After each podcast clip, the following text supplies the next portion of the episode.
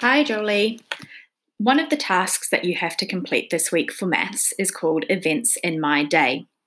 To start this task, there's a video that you should watch which has a fun song to help you remember how many seconds in a minute, how many minutes in an hour, and how many hours in a day.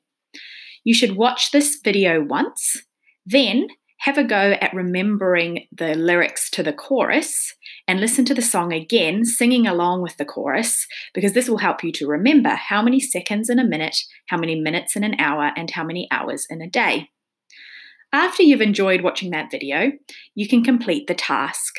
You should complete this task in your maths book, and the title is Events in My Day, which is written at the top of the slide.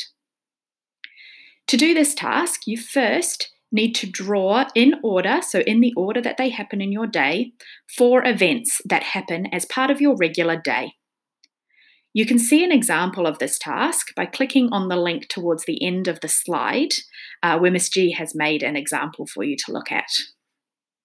For each event that you draw, please record the following things the start time of the event using an analog and a digital clock, and the end time of the event using an analog and a digital clock. So you need to draw an analog clock to show the start time of the event and the end time of the event, and you need to write the digital time for the start time of the event and the end time of the event.